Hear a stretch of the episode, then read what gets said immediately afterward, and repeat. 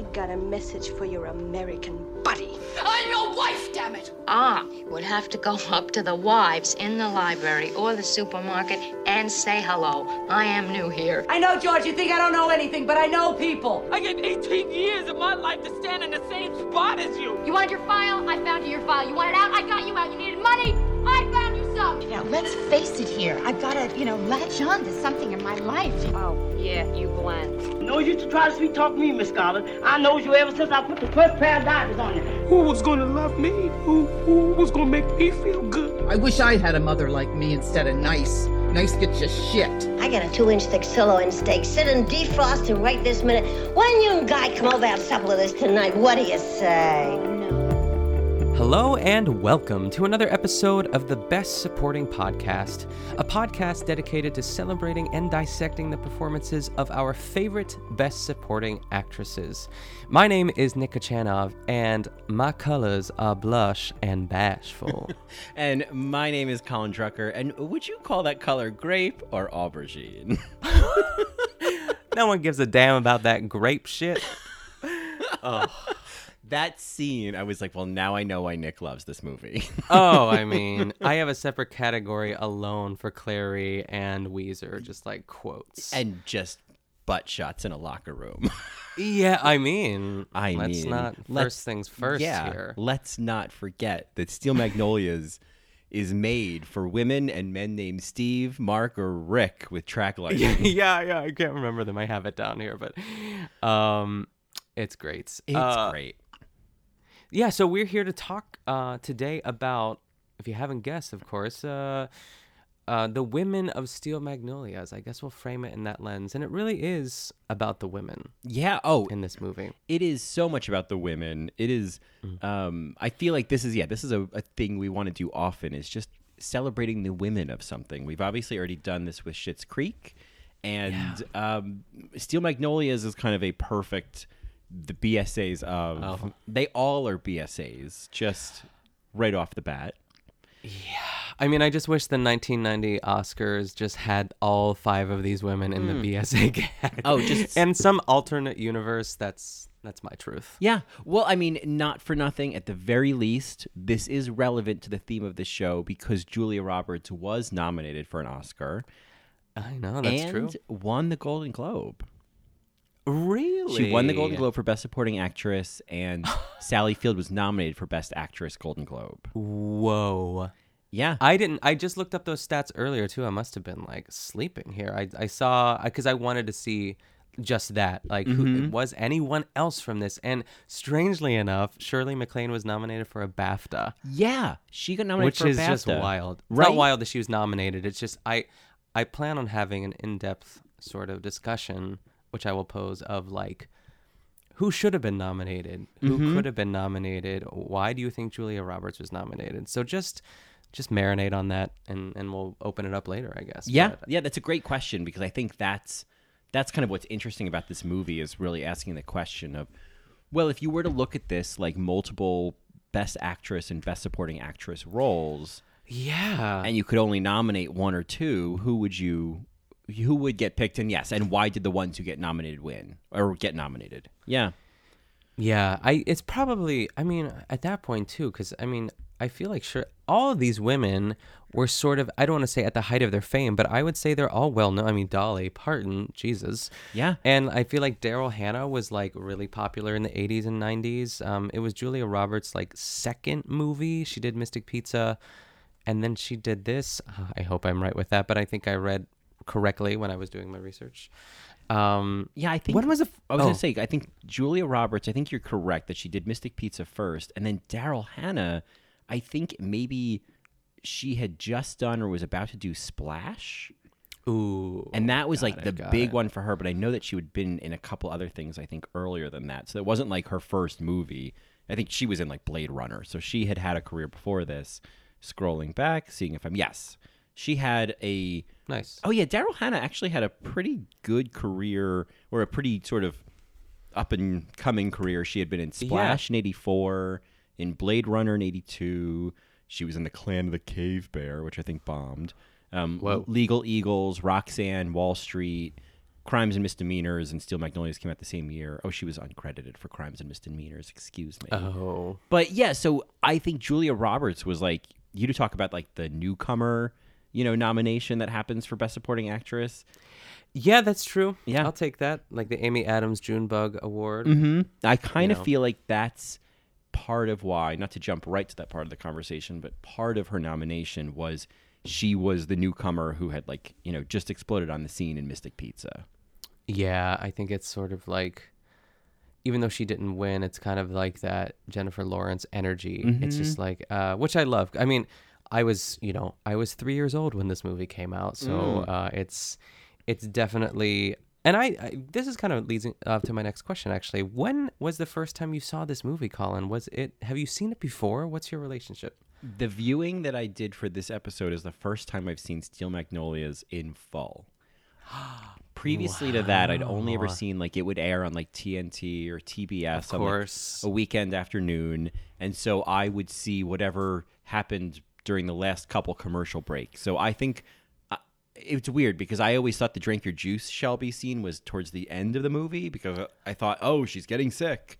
And That makes so sense. I didn't realize that was early on, and then I had seen kind of everything from like when she like from Halloween on I had seen. So I knew the cemetery scene, of course.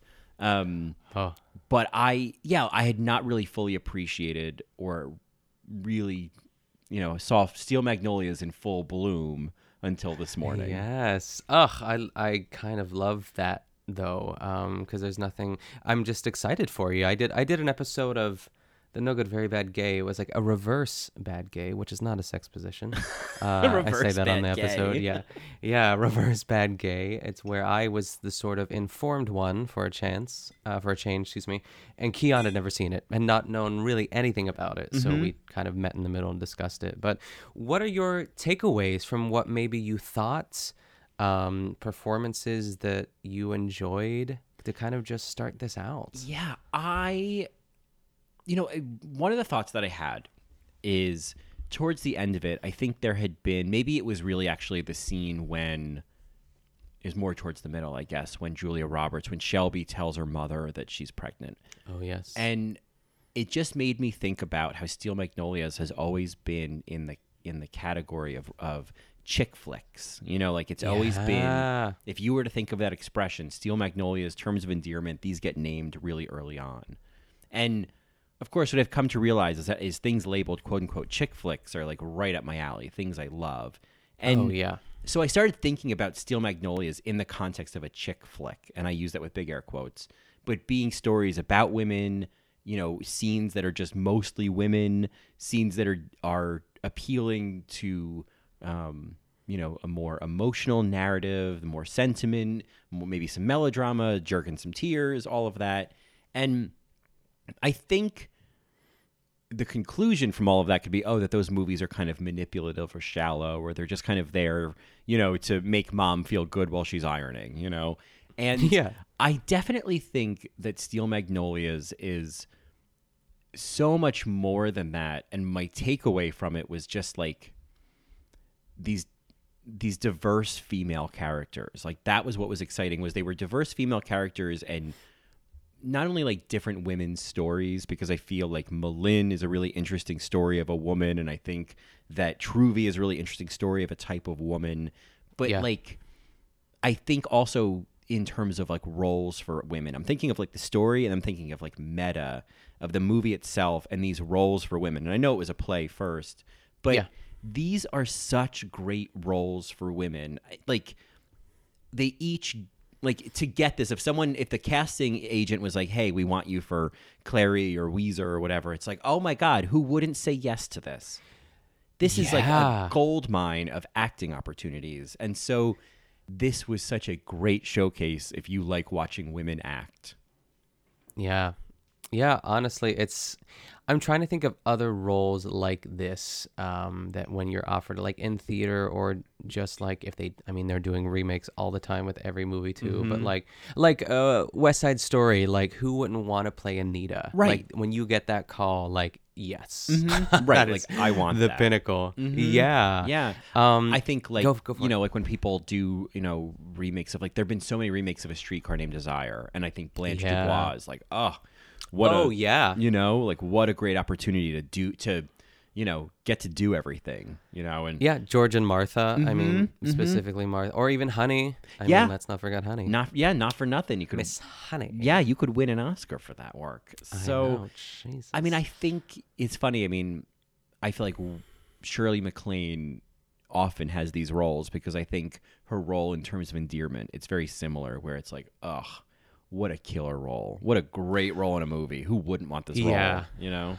I mean, I really have been thinking all my life really about who is my favorite of the five. Like, who do I Mm. connect with the most? And I, I feel like I'm what's her face on the Serial podcast. I, d- I still don't have an answer. In that last episode when she didn't know who did it. Oh, see, oh, spoiler alert. No, I mean, I, that's not a spoiler for I me, know, that's but, true, that's true, yeah, it's fine. Yeah, Sarah Koenig, is that what you're, is that the realness you're Yeah, yeah. Um, yeah. I might. I'll say it at the end. I feel maybe in like it'll be in replace of our the moment they want it. Right is is the is the magnolia with which you most Ooh, align? My favorite magnolia. My favorite yes. magnolia. Yeah, that's a good question. I I think it switched throughout the movie. I loved Yeah. each of them the most at different points. You know? Oh, I love that too. That's like a mm-hmm. great. Ooh, that's like an even better game. Yeah, 'cause right. There's so many, so much to. I, I have so much to say right now. I'm just trying to like control my control just- my thoughts. oh, Um, um, well, I should ask you the same question because, of Yeah. course, you are quite the fan of Steel Magnolias. Yeah. Um, what is your history with this movie? When's the first time you saw it? I think I because I was listening to bits of the the No Good Very Bad Gay episode on this too, and I don't think I have a specific pinpoint. Like I don't remember who showed it to me. I I maybe my mother possibly like it might have been on TV and she said, "Oh, Steel Magnolias" or something like that, and I was like, "All right, I'll give it a give it a whirl." And you know, for any teenage gay boy growing up in the suburbs of anywhere, uh, it was everything I ever wanted. These women were just like I knew these women. I, I think I said this to um uh I was on an episode of The Sewers of Paris and I talked about Mhm. Steel Magnolias too. You can look that up if you want. Um, but it's like I wasn't raised in the South, but there are parts of Pittsburgh, or at least the surrounding area of Pittsburgh and southern Pittsburgh, that are that are that have that flair. And my mom used to go to the salon all the time, and I would just like kind of just sit there in awe of these women smoking cigarettes too, because that's what you did in like the late '80s and early '90s. Um, so there was like a bit of uh, familiarity, I guess, with these women, and um, that was kind of the the initial attachment to it. And I I think I just like kept watching it over the years, and it's so incredibly quotable. Yeah. Um, there there there are like tons and tons like even Willam in Alaska always says like they always say um I'm a chain I'm a chain on um On uh, yeah Race Chasers, yeah. yes and I love when they say that too I'm like yes keep going with more Steel Magnolias please Yeah, please I feel like references. Alaska Yeah. I feel like Alaska specifically has an affinity like I feel like he loves Blanche on the Golden Girls, and I Mhm. feel like he obviously loves Steel Magnolias, which makes me honestly like him more. It's like that connection. Mhm. It's like, oh, you know this movie too, and you're able to keep up. It's like the best feeling. Right, right. I guess you can stay. Yeah. Yeah, exactly. Yeah, yeah. I am. now, are you familiar at all with the play? I'm I'm ashamed to say no. Mhm. It out of like my entire you know run of just like being a fan of this movie and this film, I guess this film. Um, I've never read it, and it's not because I don't want to. I don't have anything against reading a play. It's uh, it only comes up every so often. Like when I record a podcast, about Right, it, when somebody was like, asks maybe I you, should yeah. have read this. Yeah. Um, but I'd be interested. I'd be because there are no men There's in no the men, play. yeah. the entire play takes place inside the salon. There is not any. Um, it's just that set, which is Wow. great. Yeah. Yeah. Someone outside is Hello. You know, very. They like Steel Magnolias yeah, too. Yeah, it's all one set. Like, okay, we know, we know, we know. Um, you know, that was a, it was something that John and I noticed because we were watching it together where there are moments where you can feel a play inside of a movie. Like Mm. you can tell that the structure of the play, especially if it's written because the play, the movie was written by the playwright. Um, Yes. You can kind of feel those moments that plays will take, like having those like long conversations, and the way conversations play out in a play is often very different from a movie. It just like moves differently, and Yeah, I get it. um, like I would say the scene during Christmas when they all go to find M'Lynn in the other room after um, what's his name Drum announces that she's pregnant. That scene Yeah. was like very much oh here's a an ensemble of people talking in a, on a set, you know. Um, Yeah. and it's not a read. It, it's I think it's kind of I kind of like that because it's like it's a focus on the dialogue. It's a focus on the acting. It's a focus on the present versus moving the story forward. You know. Yeah, I like that. I agree too. I mean, I'm down for some dialogue heavy scenes. I, I think that, uh, and I don't think that's even where you were you weren't speaking against those type of scenes too. But I do. I think pretty much anytime they are in the salon, there are these like, especially with like the Ouiser cracks. You know what I mean? It's just like I, I could hear. Obviously, she doesn't hold for applause, but she those are the lines that would really like sing in a theater. Yeah, uh, you a can- live yeah. setting of this. Yeah. you can see her entrance. You can see where her entrance would be, like in if this were a play. And Oh, you can kind of yeah. like I think that I I enjoyed was that there were set pieces where yeah, like Ouiser comes in. Ooh, I hit my metal straw. Excuse me. Um, Wow. Where so woke. You're so, woke, so woke. Sorry, I'm just trying to save the environment over here. Um, my steel straw in in homage. Um, but you know when when Ouiser makes entrances or like Clairee, like I feel like they have these. Those two characters in particular are just. That was probably like the biggest draw for me, and and because Yeah. partially because they are characters who make an entrance or have an exit line or you know just like have the capper moment and i again these are the roles that you know i would be fighting older actresses for Oh, yeah. If you don't have anything nice to say, come sit by me, Oh. Clairee. It's just like she has such a like rhythm of her voice, uh, or like her speech pattern. It's so great. uh i let's talk about olympia dukakis let's Let's. we got to talk about these ladies let's start with clairee olympia Yeah. dukakis best supporting actress winner olympia dukakis for moonstruck like Yeah. a year or two before um Yeah. I I there was oh my god, there was a line, where was it? And if you'll bear with me because I feel like it was I was so impressed in how she just managed to not stumble over it. And it just seemed like one of those lines that you kind of I don't know, you put in Okay, I'm vamping now. I'm gonna find it. I'm gonna stop and then I'll Um, just- while you're vamping, since you'll probably cut this, is oh, yeah, I won't even guess it. I, I have an Oh. idea of what it might be, but I mean, there's so many, right? But I think Yeah. it's during the cemetery scene when she's trying to get her to hit um, Ouiser, and then she says, "M'Lynn, you just missed the chance of a lifetime. Half a Chinquapin Parish give their eye teeth to take a whack at Ouiser. Like half a Chinquapin Yes. Parish take a whack at Ouiser.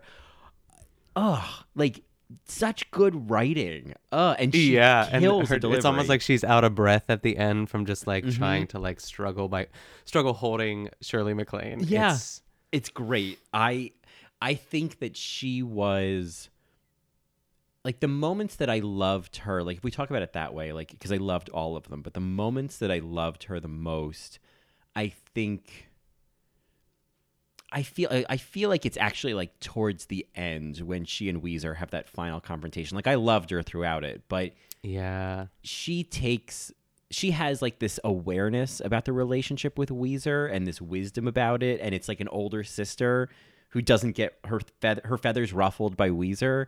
I think Yeah. that this sort of like calm sense of humor that Clairee has is is very endearing. She is someone I would 110% go sit next to. Oh, At I'm still waiting for her. Yeah. I mean, I've come close, but uh, I yeah, she, and I think she says Ouiser could never be mad at me. She worships the quicksand I walk on. It's so It's like a uh, drag telling queen. of that. Mhm. Yeah, I mean, and that whole I, I just love that that's how it's written. That scene is written that she knows. Like she does say, she's like, it was getting too intense back there. I had to do something. Like she knew that she could have let Sally Field go on and it could have been an awful moment. It was an awful moment. Mm-hmm. But she just, it's like the panic in her eyes as she's making that decision. She's like, Yeah. here, hit her.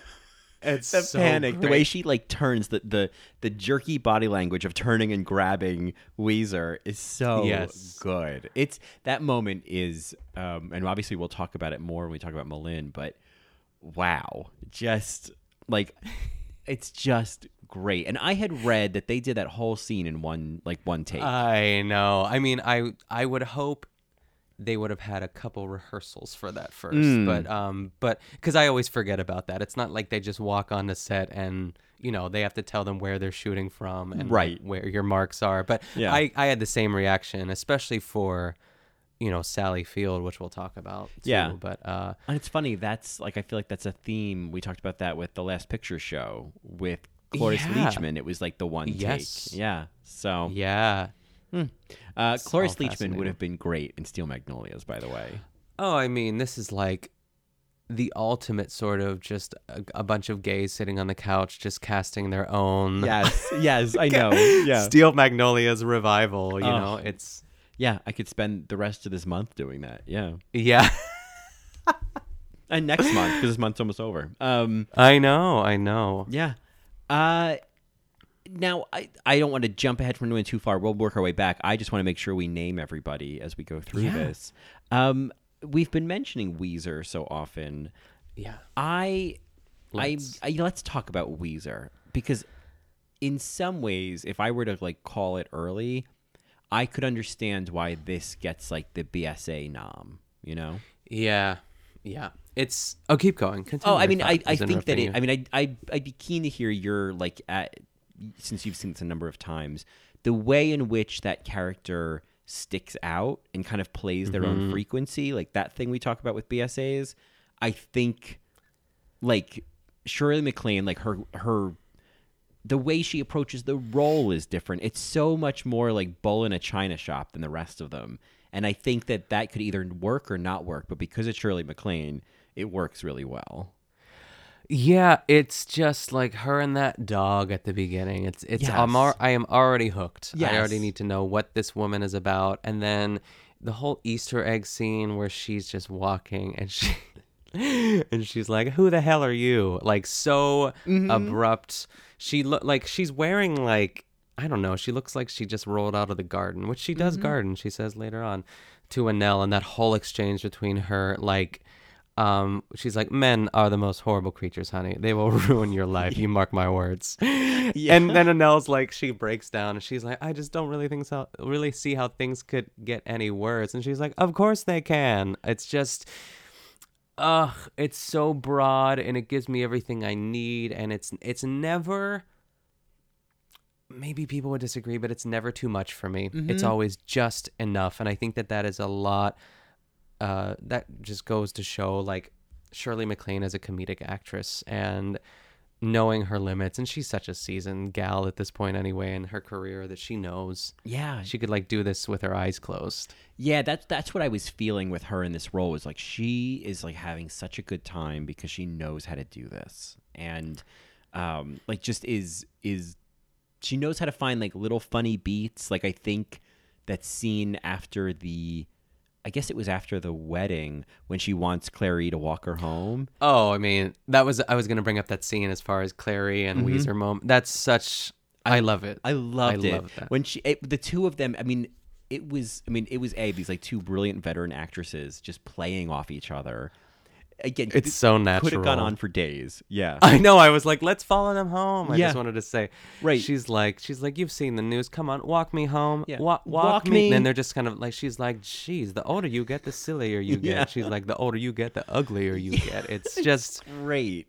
bickering. Yeah, and it's but I think because there's always a slight smile or like a, s- a- a slight softness, like when, um, and at some point when Ouiser has to ask her again, she's like, "Will you walk with me?" Like she kind of takes it Yeah. down a little, and it's That's true. and it's so much more human than her yelling at her. It's it makes me realize, okay, she's showing she really needs her to walk with her, you know, and like Clairee's like, okay, okay, I get it. You're you're afraid. Like she gives, she's a friend, you know. Yeah, I would love. I'm gonna start like writing like Ouiser and Clairee fan fiction, just like how they met. Like, can someone write that? Because I've got ideas. I you know. I I know. Just like writing a little spin off. It's kind of like um someone did. You know, there was that play, A Doll's House, and then someone wrote A Doll's House Part Two. Yes, I yes, think there's yes, no yes. reason why you can't do a little. You know, um, yeah, Steel some, Magnolias yeah, Part some Two. uh, titanium But like roses. before it. Yeah, Yeah, exactly. Oh, or like a prequel. Oh my god, of like early Yeah. Ouiser and Clairee. Ugh. Now, fun note about Ouiser is: Did you know that they they tried to do a TV show of Steel Magnolias? I don't think I knew that. In like 1990, they aired the pilot, but it did not go any further than that.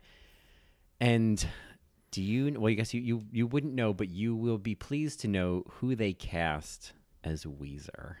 Ugh, I'm. I don't even know. Tell me. Elaine Stritch.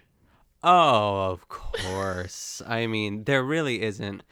That is the type. Like you have to have that grit. I Yeah. guess is one of the words too, but also have capacity for human emotion too at the same time. Which Right. Because it's very easy to play one note of Ouiser, Mhm. um, just like the bitchy one. You know that which isn't fair to her because she does have ten.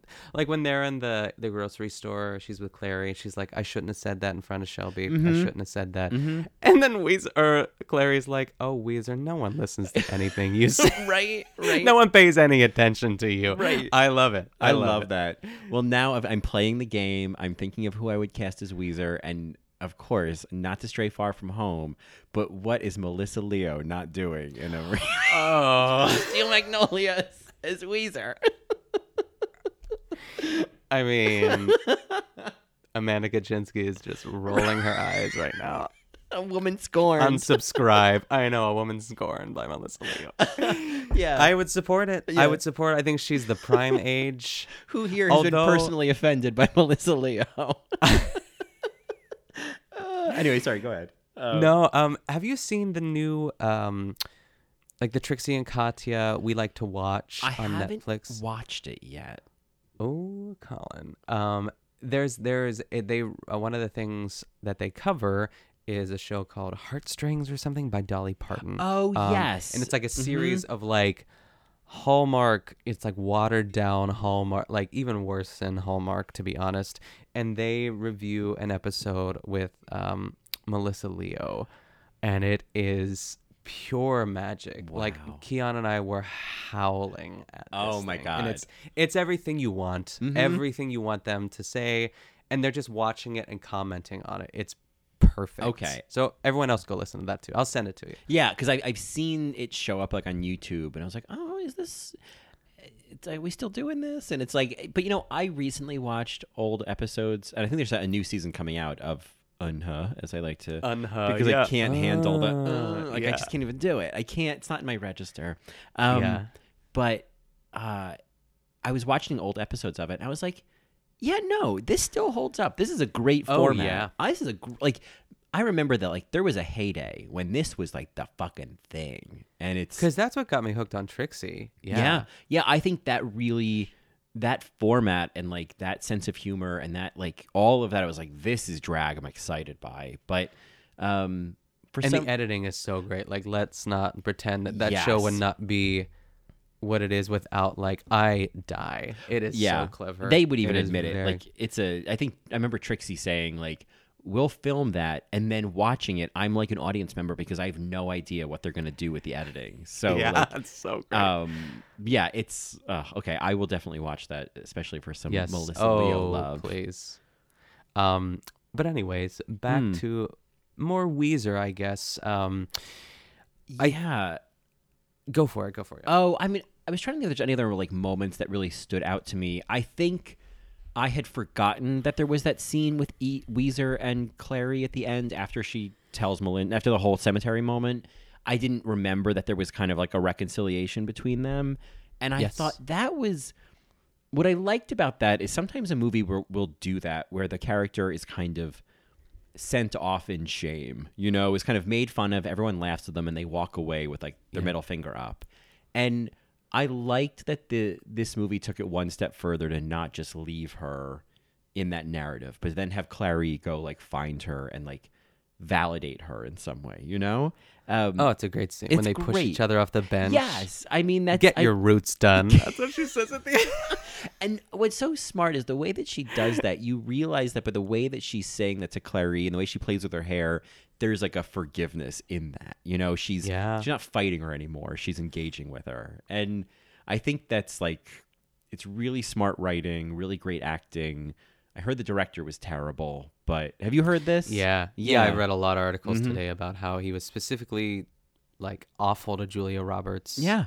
Um Yeah. just really telling telling a few of the actresses that like coming down hard on Dolly. She's Mhm. like she had a, a bad take and he said she he, he said something like um, do Yeah. you know how to act? And she said, no, but it's your job to make me look like I do. I was like, get her, Jade." Yeah, get her Jade.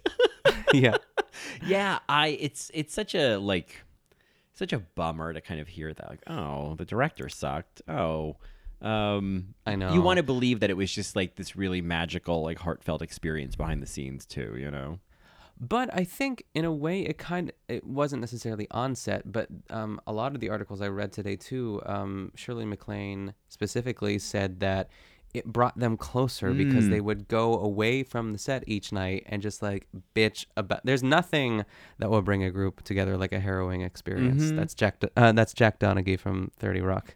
yeah that's uh when they uh, when they when Tracy Jordan takes them on that boat and it turns out to be not his boat and they all jump into Oh, like the right, East River or something. Yeah. right yeah Um, but it, it's true. It's like you and I've been in shows like that where there's always one actor that's just like, ugh, and then you can find a couple moments away from them to kind of just bond. So, in a way, it was, but not in the way that we want it to be. right right guess. I, feel like um i think this was also true about like the first wives club i think i read this that the director Ooh. was maybe it was there was another movie that i feel like bette midler or shirley maclaine maybe was involved in where it's like yeah the director was particularly harsh um, or maybe it was mermaids I think it was um the reason why I say First Wives Club is because I just listened to your Patreon Oh, episode mhm. about it like last week or something. Mm. I'm pretty sure it was. And then there was like a conversation of like, well, Bette Midler might be a little like not difficult to work with, but I'm sure she had her things to say too or something. I Right. can't remember. Right. But that stinks. I mean, men suck.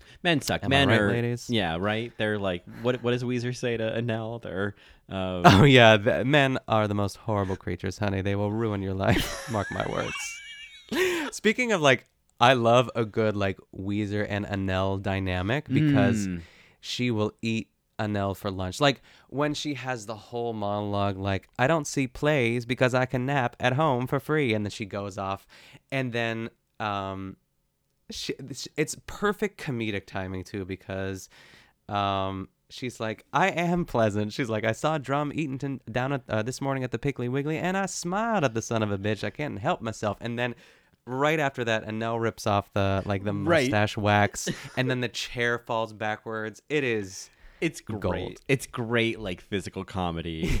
Um, it's so great I feel like Annelle and Ouiser. It's kind of like um, uh, Sister Aloysius and Sister James in Doubt. oh yes Yeah, like I- I great could comparison I could. It's the same thing where it's like, oh my god, Meryl could eat her alive.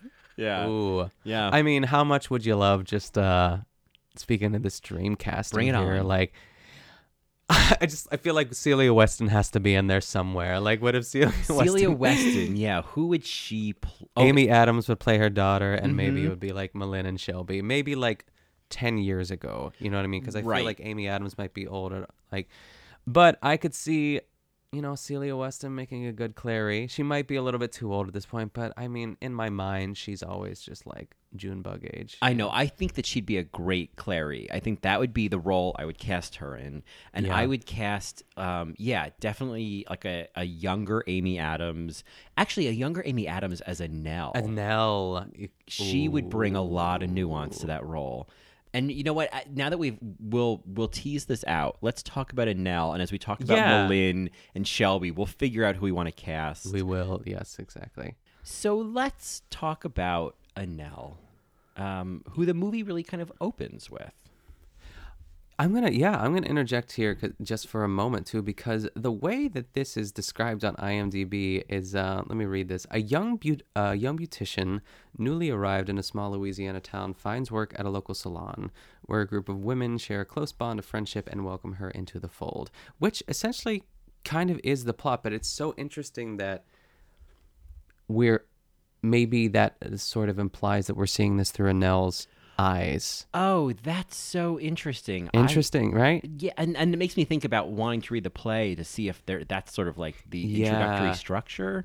Um, well, there's an interesting question: Is is Annelle like it's it's suggesting she's like the main character in a way, or she's kind of our protagonist? Yeah, and I I don't know if I have a yes or no answer for that at the moment, but like I I think about it a lot, you know, in my sort of BSA daydreaming and my day to day too. It's like is Annelle she's it it's weird to call her a lead actress because I think it's just the other character. It's um you know, it's the same thing like why um the actress who played Miss Rain didn't get nominated for Academy Award, but Mo'Nique did. You know what I mean? Like right. it's like you can't compete with Olympia Dukakis and Shirley MacLaine because they're like, you know, uh, I don't know, these titans of Yeah. just uh, comedic acting, and and the, and the roles are so great too. But I will say the role of Annelle is quite the arc. Like I feel like out of everyone, like where she goes and and and in relation to like her religion and faith, but she becomes like a Jezebel first. That's one of my favorite stages of Annelle. They they she looks exactly like Truvy. Um, you know, just scooping like potatoes and corn out of that trough. Oh and, my uh, god, that that what? Oh my god, that machine that that yeah, what was it? that. Uh, that crawfish boil machine. I yes, yes. No, it's it's. I, I think I had um some listeners of the No Good Very Bad Gay reach out to me from the south. It is it's very that though. It is sort of like potatoes, corn, maybe some meat or something like Mm-hmm. Some that. It's just kind of like a hodgepodge. Yeah. Mhm. yeah, of things. Um, but you know, like I lost my contact. Nobody move. Nobody move. like I. Yeah, it's um I feel like that's that kind of role. That's why I would love to see someone like Amy Adams in that because I think Oh yeah. I don't I think that maybe this is a little bit of the point you're making. Daryl Hannah may not be the strongest actress in the room, but the role is great. I I like Daryl Hannah a lot, but I would be really surprised if she got nominated compared to everyone else in the movie. That's all. Yeah, I mean, I want them all to be nominated. Like that. I if gosh, it's like if Olympia Dukakis and Shirley MacLaine were in this movie, I would probably then go to Annelle. I guess like she Mm-hmm. also she makes me laugh because really. I'd say like M'Lynn and um, Shelby, they're not really there for the comedic relief, No. especially M'Lynn. Like, Mm-hmm. so it relies on the other really four if you're including um, Dolly. But uh, you know, Truvy is just kind of like a, I don't know. She she exists and uh, she's like sweet as pie and she has like a couple funny one liners too, but she's just uh, doing her thing. So I I do like Annelle. It's like I I'm if this was a different movie with different writing, like she would be the one I'd have my eye on. She'd be the one that I would be most like third attached to. But yeah, it's tough because I love the nervous stages of her. Like I love how she wipes that tear away at the beginning and like kind of messes up her glass just like miss Yep. Truvy I promise that my personal tragedy will not interfere with my Uh-huh. ability to do good hair that's I say that a lot to myself Yeah, it's well, you know, I think if the movie were if the focus was different, it could be all about Annelle. I think true. It's what ends up very true. happening is like Annelle's trajectory becomes it kind of helps move the story along or tell us how time has passed. Whereas we're we start to follow more M'Lynn and Shelby's storyline, Yeah. but then when we're in the you know the salon and then we see Annelle and she's looking more like Truvy and she's you know talking about having a good time, it more becomes a device to show us how things have changed, and we don't really Yeah. get to spend time seeing her go through those changes. But that story would be really interesting. Yeah, I mean, Annelle fan fiction. Here I come. I'm ready Yep. for it. I I just love how um this, and I'm assuming the play also too, just moves through every holiday. Mm-hmm. I just love to see how these characters celebrate each holiday too, from Easter. It ends with Easter.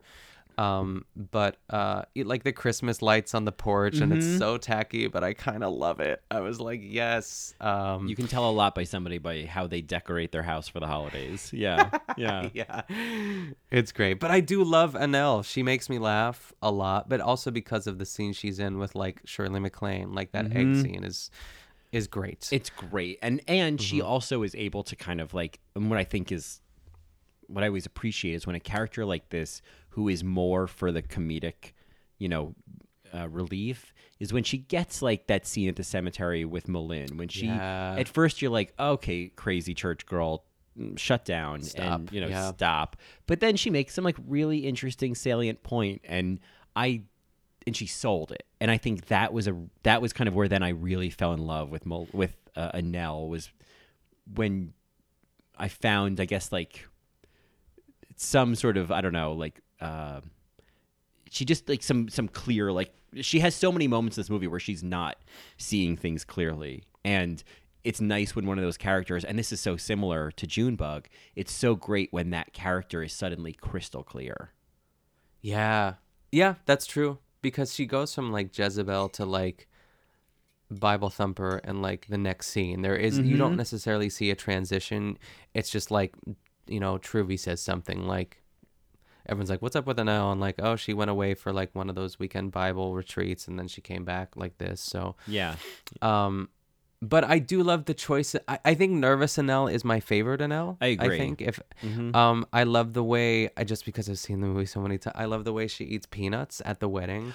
She has those Oh. like lace gloves. I think Mhm. that that's such a choice to Mhm. like um Sammy, her you know future husband, and just like she doesn't know what she's doing and she's just like eating nuts nervously and asks for a cherry and the cherry coke looks so good oh when it doesn't looks it look great I'm like, oh, it does God bless that cherry coke. I love. I know. Yeah, that's another BSA of this episode. Ugh, oh, yeah.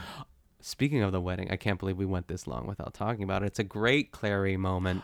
Mhm. Looks like two pigs fighting under a blanket. Yeah. Oh my god, It's it's such a great, moment. Uh, I love that moment, and I also love, like, I think it was like a great demonstration of each of those actresses and each of those characters doing their comedic best. Like that was Olympia Dukakis kind of doing, just like nailing the moment. And then I feel like Yes. what's similar is Shirley MacLaine when she serves Drum the tail of the armadillo cake. It's it the the physical comedy of that is so perfect. The way that she cuts it, take uses her hand to like slap it, help move it onto his plate. It's it's just such perfect timing, and it's perfect Ouiser. It honestly is. And Tom Skerritt, so handsome, handsome as ever. Mhm. I think that like the dynamic between him and Reezer, Reezer him and Ouiser, uh, is really crucial to this. Even though like it is about the women, I do really enjoy their dynamic too. Mhm. And like his line back at her is like, "Thanks, Ouiser. Nothing like a good piece of ass." And then she kind of gives him this like smirk. Yeah, Uh, yeah, it's great. There's something he doesn't treat her like a lady. You know, there's there's there's this kind of like, you know, they're just like two old two old men fighting with each other. Yeah, and it, it must much like Clairee, um, she doesn't let. I think everyone else lets Ouiser get away with her bullshit, but Mhm. those two are the only characters in this movie that call her out Yeah. and have a good time with it. Mhm, And you Uh, realize that yeah, like she's not her bark isn't as bad as her bite when you really challenge yeah, her. yeah, Yeah, yeah. And Ugh. but anyways, we were talking about Annelle, and Annelle. uh, um, I think that's all I want to say for now. I mean, there's more quotes I could just like rattle off here too, but I think that uh, I'm trying to think of uh, the evolution. That you know, there's some fights with Sammy about like the beer Mhm. and like getting to church on time with the beans. Oh, with the beans, that was really The that- beans. Yeah, that was cute. And I just like their relationship was cute when she was like worrying about making the beans, and he's like, "Well, then we'll make something else." She's like, "No, I have to. You know, I have to bring this." He's like, "Okay, then we're making beans." You know, it's um, we don't see much of the men, but the relationships with the husbands and boyfriends and men in this movie are, um, I think they're all. I appreciate that we don't spend much time seeing them play out versus hearing about them hmm but they I think there is another movie. We keep talking about these, you know, these variations on Steel Magnolias, but there's another movie that really examines like the the way a relationship works in the South between a man and a woman. Like, Mm, I think there's a lot that's getting addressed with like Jackson and Shelby in terms of like having kids and all of that, and and kind of Yeah. expectations and her wanting to make it perfect for him, and so much of the movie is about wanting to make things look perfect and be perfect and the wedding and the birds and the hair and the eggs and um and that's just so in line with I think so much of the South and appearances and Yeah. um reputations and you know people gossiping and blah blah blah. What I would want to see more of I think is the nuances of those relationships because each of the women has a different relationship with the man um in their life uh that Yeah. doesn't get kind of fully dug into. I do. Speaking of like, sort of like an unexpected but wonderful like new relationship is um Owen and Ouiser, that sweet old man who who wants to like court Mhm. Ouiser, and but that that is exactly the type of man that she needs. She Mhm. just needs like kind of like a dopey guy who's just you know can keep her company and that she could boss around still. Like, Yeah, yeah, and I think Yeah. that's like the other part of this, like these these relationships with these you know these southern relationships is uh, different ways of like approaching like how to be like their role in the relationship with the man. You know, like Sure. what what's their role in all of this? What's their power in this relationship? What say do they have? And I Oh, feel I like see, I see. that's like I see different variations of that in these couples. Yeah, I mean, Ouiser is the best example of this. That she sort of wears the pants, if we're going to use that phrase, Mhm. um, for sure. And even, I mean, tr- Clairee, do they show her husband? I think he passed away. I think he passed away. Yeah, we see yeah, her so like she's with a kinda just doing her thing. Yeah, Yeah. He's a date. Yeah. Um. So yeah, she's like Yeah. wealthy widow. Yeah. Yeah, and and Nell and Sammy, and uh, just I think that he, I think he is the sort of man of the house, but like he he knows how to like help Annelle out. I don't think he's like bothered. He's used to it by now, of course, too, like how Yeah. neurotic she can be and sort of how up in the air. But And there's something kind of like soft, simple country boy about him that I Yeah, think there is. She's kind of like a great match for that because there's something soft and simple about her as well. Um, Yeah. But you know, neither of them are are in total arrested development that they can't take care of themselves or each other. Yeah. yeah. Um, well, should we talk about Truvy and her man and her life and And I'm a chain? I gotta tell you, Dolly Parton, if there is, if I have to be fought tooth and nail to choose a BSA of Steel Magnolias, it I'd be hard pressed to not give it to Dolly slash Truvy. Oh, yay. I love that. Mhm. I mean, Ugh. any one of them I would have been happy with, honestly, but Mhm. I love that this is your choice. Go on, please. I I can understand why there are people who are obsessed with her the way people are obsessed with Judy Garland or Yeah. you know even you know modern pop stars of today. Like I get I get the appeal. And there's something about Dolly Parton that is like it's just so like singular. Like she's such a star. I think that's the big thing I took away watching her is like she is just has so much star power and so much charisma. It's like there the whole movie could just be her fiddling around in a in a beauty parlor with no one to even talk to and I'd still be into it. Oh, yeah. Um, and I think, and I don't know if it's like for, uh, uh, they're writing to her strengths too. Like she has these great sort of zingers. Like Louis brought his new girlfriend over, and the nicest thing I can say about her is all her tattoos are spelled correctly. Mhm. Like stuff like like.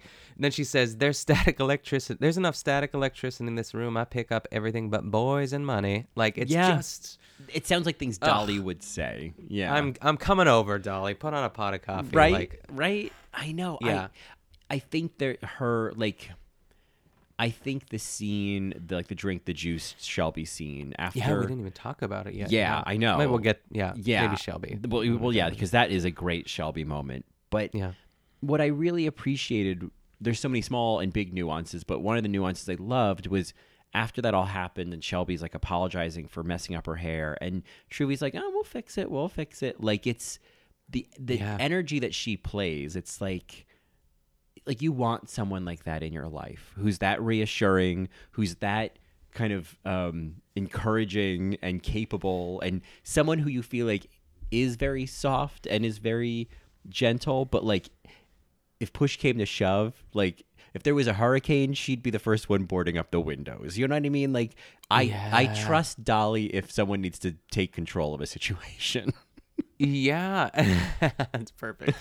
I think the the most ironic thing is like she is such a joyful, um, seemingly happy character in this. Uh, she has like, like such light and energy and humor and wit. Mhm. Um, but the men in her life are kind of the opposites. Uh, her son Mhm. Louis is just kind of this freeloader, freeloader who lives in the garage and you know dates women with crazy tattoos. But um, but Sam Shepard is such an interesting character in this movie, and especially Yeah. her scenes with him. What do you think of this? I want to kind of turn it back over to you. I think it, I think these scenes are they're im- they're impressive because it's so much in what's not being said, and it's a lot in like how she's reacting to like his lack of engagement, and he's, you know, I I think that they are both really smart actors and like really. I don't know, like he. I mean, he in particular. I think Sam Shepard, like he's a writer, he's an actor. Like he's. I, I think of him as someone who knows how to play silences to mean something. Yeah. You know, and I think there's a lot of that. And it's yeah, it's like you want I I feel like I keep thinking of her character in 9 to 5 because she mm-hmm. has like we see a few scenes with her like boyfriend or husband in that movie and there's some similarities in that like he definitely like has his own thing or isn't just like doting on her the whole time but you kind of know that he loves her. And i feel like i kept thinking of that from 9 to 5 and then like waiting for that in steel magnolias of like ugh just it's dolly parton. Just be nice to her. You know what i mean? Like show her you love her you know? Ugh, she's heaven. Yeah. Like these sort of attempts, like she's like, I got a cheap bottle of um, champagne and a bucket of chicken prepared, fried chicken prepared by Christian women. I love how she says that. Mm-hmm. Yeah. And then it's and then she's like, I thought we'd maybe go and like see the fireworks and like what a lovely night. Mhm. Uh, like to just kind of. And she knows the answer is probably no, but I could picture her standing outside that door and getting all of it ready and being like, you know what? I think he might say yes tonight. I, Right. I'm going to put that energy out there. And she does nudge a little bit, and he just says, like, I said I don't want to go, and then just lights another. c- I could smell that room, first of all. Just like the and I can feel just like the, the, the depression kind of reeking from like every pore of his body too. Mhm. Um, and it is like a subtle performance. Um, but he he's really he's probably my favorite male performance, maybe other than Drum Mm. in this movie. Yeah, I would agree. Um, I think he's yeah. he's just a phenomenal actor, and uh, Yeah. yeah. I like that's a whole other movie I would watch. Is like if it was just Oh. this quiet indie movie about Truvy and her husband. Yeah, yeah.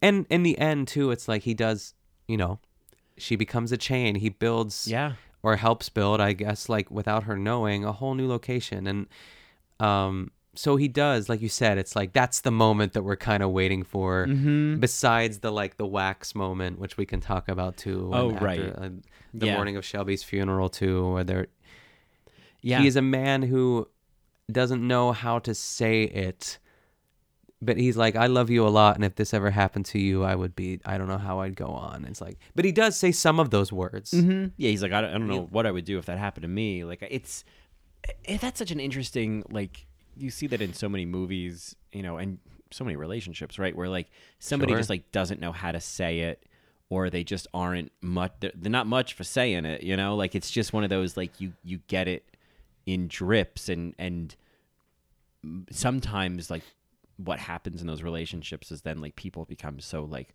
hungry for it that any like scrap of acknowledgement becomes a feast you know Yeah. and i don't think that's what's happening in this case but like until he like you know made her a chain i was like man she's getting scraps from this guy and like yeah. making a feast out of them and it's so like i've done that in the past this is really depressing Sure, i know, you know we've there. all yeah we've all pre- presented that bucket of chicken to some Yup. guy before in our lives right yeah um but i think the, the difference too is like Truvy doesn't necessarily see herself i don't know as a victim he's still he's not beating her he's not like uh I, I don't see you don't see any sort of signs of abuse he's just like really withdrawn from the Mhm. world Yeah, and yeah. Um, but I think she she's strong enough to sort of acknowledge it and help him and sort of let him do his thing while she lives the rest of her life. It doesn't she doesn't stay at home too, which I love. Right. Like it doesn't I think that was what I was thinking is that she is not just like stuck at home waiting for her man. Like if he were to leave her, she'd be fine. She's Yeah, she's she- got that salon. She got that salon. She got two locations. So Yeah. um, I feel like that's like that's a always a I don't know a helpful part of this is like when a character isn't helpless when they you Yeah. know like that movie Troop Zero that um, John and I did for In the Details like which I highly recommend so great but what I love about it is that these characters while they are kind of like these um, these misfits and these kind of like weirdos like they're not helpless. They they do get bullied but they also know how to like fight back. So Yeah. um, I feel like Truvy it's like she's she's not the neglected wife but wouldn't it be great if we could go to the fireworks together? Yeah, go to the fireworks with your wife. Ugh, with your wife um, Dolly Parton. with some fried chicken, I am in. Um, and the other just like last BSA moment with her before we move on to someone new here is uh, when he does say like he changes the subject. He says, "What does this stuff do?" And he pulls like it's like tree sap at that point too Mhm. because it's not melted and. Uh, with like tears in her eyes, she's like, "It makes you pretty." Yeah, and she just yeah. like wipes away. Like she doesn't even wipe. I don't think. I think she doesn't let herself get to that moment just too. lets because glisten yeah yeah, love it. Yeah, she had. I may have been in that scene. May, there was some scene where it's like this micro moment of her watching something happen or reacting to something. I and it's so in in uh, non-specific that I wouldn't be able to give you a cue of which one. But it was just one of those moments where it was like, whoa, what a small moment to catch. Um, You know, like what a, a small acting moment. Uh, and so while um, Dolly may be thinking that she can't act and needs a director to, to make it look like she can. I think she's a great actress. Same. I think she's doing, especially like you said, with such star power. Like any dum dum can act. Another Liz Lemon quote. Um, it's. I got the meat, Jack. yeah, exactly. Oh my goodness. Um, should we go to Shelby before M'Lynn? I think that's fair. I think because I feel like Yeah. Sally's got kind of leading up to that. that yeah. big moment. So Shelby, as played by Julia Roberts, the actual, you know, actual BSA winner of this of this movie, technically. Yeah, Um, only nomination. Yeah, well, yeah, won an Academy Award or nominated for an Academy Award, won the Golden Globe. Um, I going into this, my assumption, because I knew she was nominated, my assumption was, oh well, big star, whatever they nominated her. How good could she be? Man, Julia Roberts. Uh, we have talked about her a lot with Erin Brockovich and winning the Oscar over, over Ellen Burstyn. Amanda, this one's for you.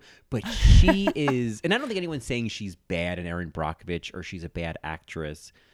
But in terms of performances that should be nominated or should win, fully, fully, fully deserve the nomination. I think Julie Roberts is that. great in this movie. Oh, I love that. It made me just You know, want to watch more movies with her, honestly. Yeah, I mean, I th- that's what they said about her audition too. It's like she came in. It's that smile. It's that Mhm. sort of the southern charm sort of suits her. Uh, Yeah. I think. I think that there's an ease and just. I think in general too, the reason why people love her is like she is that girl next door. She has that like natural ability to kind of charm the pants off of whoever is in the room, Mhm. which is perfect for Shelby. I think it, it's it's a necessity. Um, when I watched this with Keon, he was. This is not even to like. It's just an interesting comment because I don't really know how one who has like a diabetic sort of ins- uh, you know like a moment like that. Mhm. Keon thought it was over the top and ridiculous, but I was like, but it still like scared me. I remember the first time I saw Mm. that movie, I was like, this is like a lot. Something's happening here. Um, and it's just like the shaking. Um, but I still buy. I still like it. I still like it. I think Yeah. it's like just perfect. Mhm. But um, it's interesting, and if he thinks that, I'm sure other people do. It's just an interesting um thing to bring up too because I want to talk about it of course when we get to M'Lynn and the, the cemetery there's another sort of way to ask that question but Mhm. um I I still love it I think that uh and her the way that her hair gets messed up and the juice is being spilled and uh, Mhm. if you don't stop talking about me I'm going to leave or or oh Yeah. don't talk about me like I'm not here like that line is great after it's Yeah. all said and done It's I mean, I think that's what really impressed me was that there was something that we weren't being told, but were we being shown about how these things go and that like M'Lynn has to maintain a certain like it's okay, you're fine. Yeah, you're it's fine. Like she has to almost be patronizing Yeah. because eventually Shelby calms down and realizes, okay, sorry, I like lost my shit. I will say I don't I did not know that that was what part of a diabetic insulin attack would be would be that kind of like gritting your teeth refusing to drink juice having irrational Yeah. thoughts thing that would be new to me but i just wouldn't know if that's true or not assuming Same. that it is i thought it was all really great and i think a lot of it was informed by how sally field was playing off of her and was like informing the scene by by being just like smiling and being really in control and really calm because she has to be and Yeah. then the way that Shelby kind of like does calm down and uh when she like turns and apologizes to M'Lynn like that broke my heart like she was just so Yeah. like Oh, Mama, oh I'm my so god I'm so sorry." sorry it was oh it was you know what I loved about I love that relationship. I think they they take enough opportunities to show variations on that. And I think one of my favorites, and a lot of this is in how Julia Roberts acts,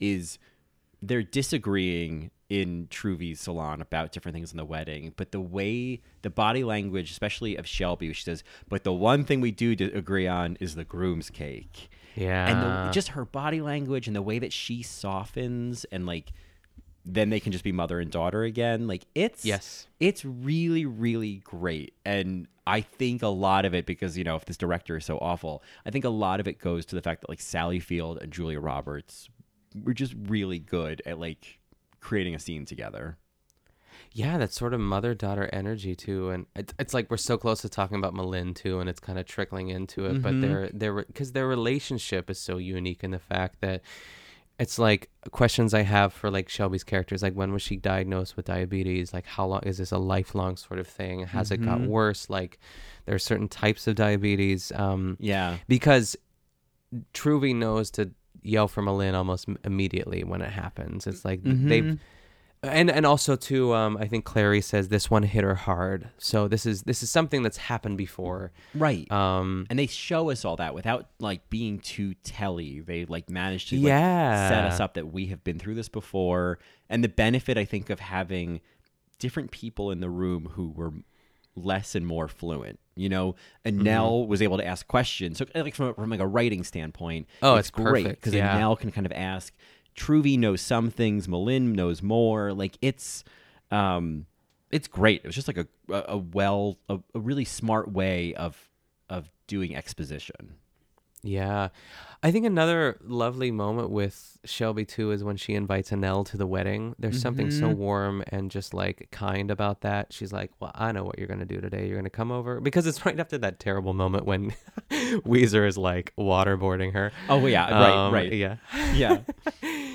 um and like how she insists and she's like I cuz Annelle protests. She's like I I'm still very emotional. She's like, "Well, not today. You're you are. You're you're not, whatever. Mhm. Um you're going to come over and I'll give you a dress and I'll give you shoes and yeah come over. I I think it's that like I think those examples like I remember RuPaul talking about this on, on his podcast of like he's looking for content and things where people are being nice to each other. Like he's like I just need to see people being kind to each other and like I think that what you're talking about because I love that moment. That really Mhm. registered for me. I think any moment like it makes me think of um, a league of their own when that one girl, the one woman can't read, and then the other one kind of goes up and Oh. says, "Oh, you're a peach. You're one of us." And it's I just listened to your uh League of Their Own today. Get so out. that's like really fresh in my mind. Yeah. Shirley yeah, Baker. yeah. oh, it's great. I've been traded to Racine. Baseball through the window. Baseball I through the mean, that window, is yeah. the moments. I remember the whistle tones were like a full salute. Oh yeah. Oh my god. That movie is is. I mean, that is a the BSAs of a league of their own. Yeah. Oh, yeah. We'll definitely I'm need to more go than there. happy to do We- that. We will have to. Yes. Um, speaking of a movie full of BSAs, but it's making me think about this question of Shelby, and if we were to do a remake and casting, it's making me wonder if there's anyone from the new Little Women that we would want to see. Oh man. It'd be I stretch mean, casting because you know, but Saoirse Ronan can do anything. So She can. And I, I, I keep going older, and it's probably just because, like, when we were, you know, 10, 15 years ago, these women would have been perfect. Mhm, But I think of someone like Anne Hathaway Oh. as Shelby, like uh, prime sort of Princess Diaries Uh-huh. coming off of that. Um, maybe before Brokeback Mountain or after Brokeback Mountain too. Mhm. But um, another person that I can't believe we haven't thought of for any other women is Allison Janney. Oh my God, Ouiser, Yeah. played by Allison Yeah. Janney. Oh my God, now we've got a real like Duke of Yeah, now we're cooking. Now we're cooking. Though Allison, you know what? I I would love. I know that it's a different casting, but I could happily see Allison Janney in the M'Lynn role.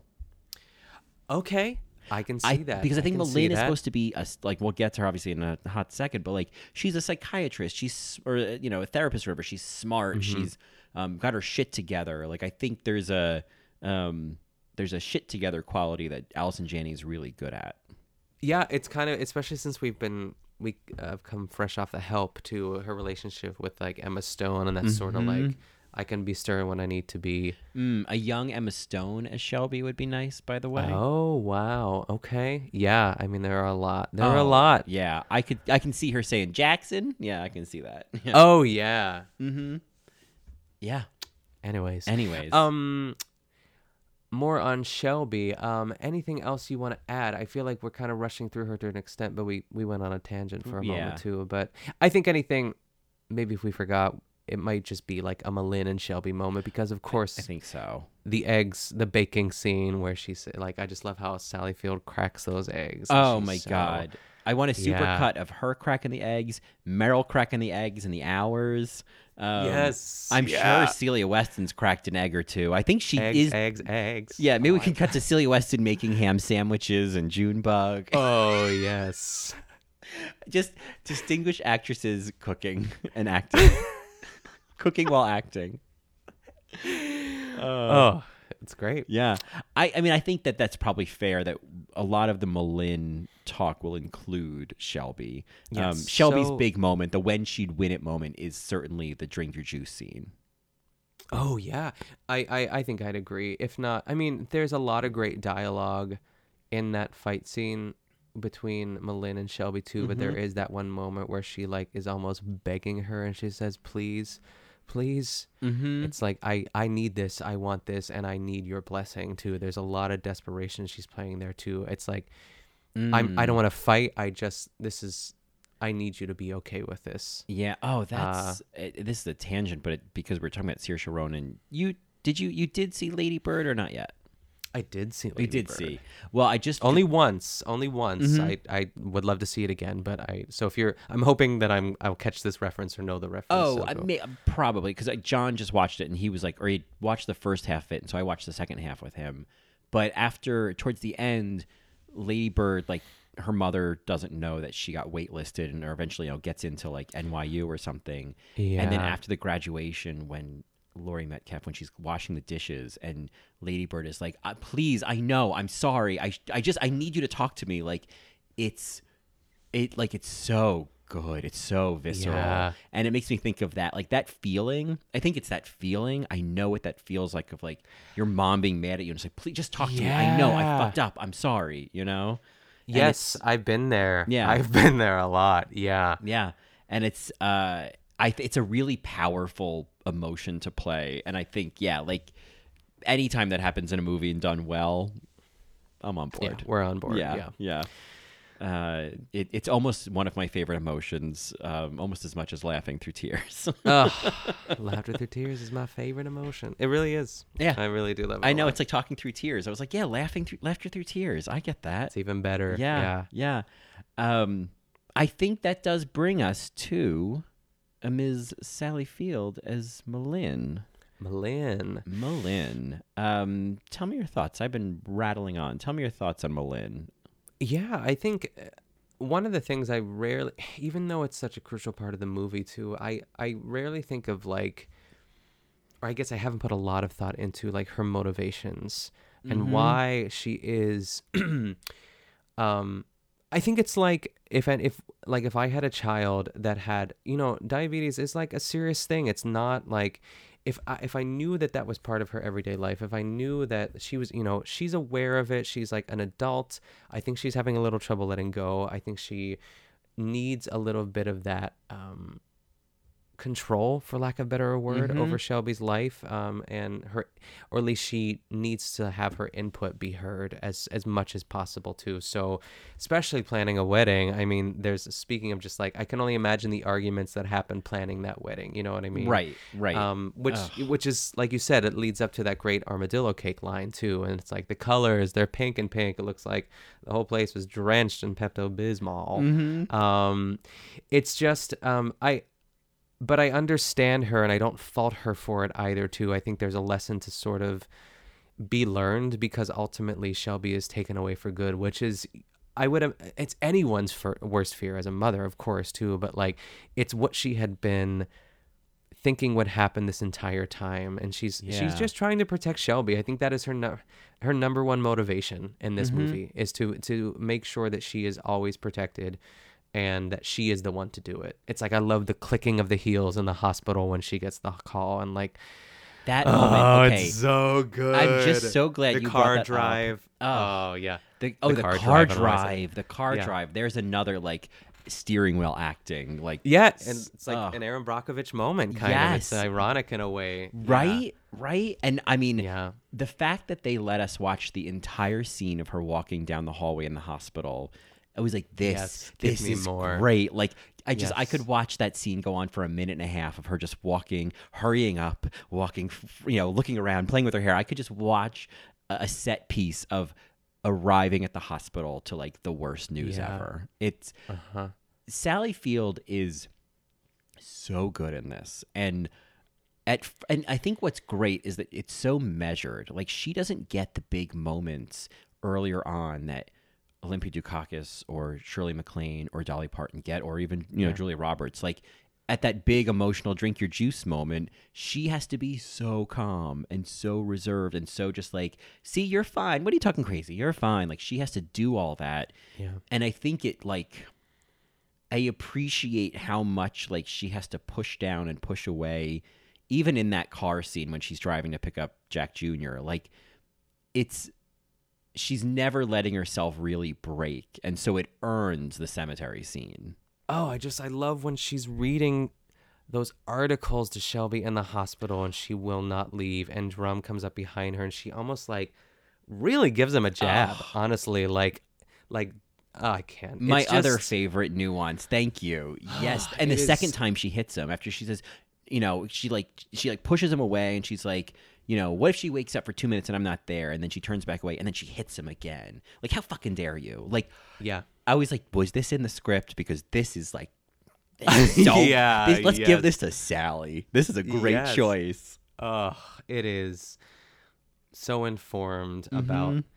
everything that she probably wished she could have said to her, and to just have like, she just wants her to wake up, wake Yeah. up, wake up, wake up. She it's like she repeats over and over again too, Mm-hmm. and um, and just but there are softer sides to M'Lynn. I think that one of the great sort of like just lovely scenes is when they're playing board games the night before the operation Mhm. and they're playing Go Fish and one of the brothers says, "Okay, um, Daddy, can you or give me all your internal organs or Right, something like right. That. But the dad is the one that's most upset, and Sally is like laughing with them. I love that. Um, yeah. I love it a lot. It's like Mhm. you, oh, I mean, oh, Colin, there's just so much. I'm sorry, I just have to keep going here. Please. When when she gets her hair cut, I was just and she turns to her, I that yep yep mhm. and she's getting her hair dry, and she's like, yeah, yeah.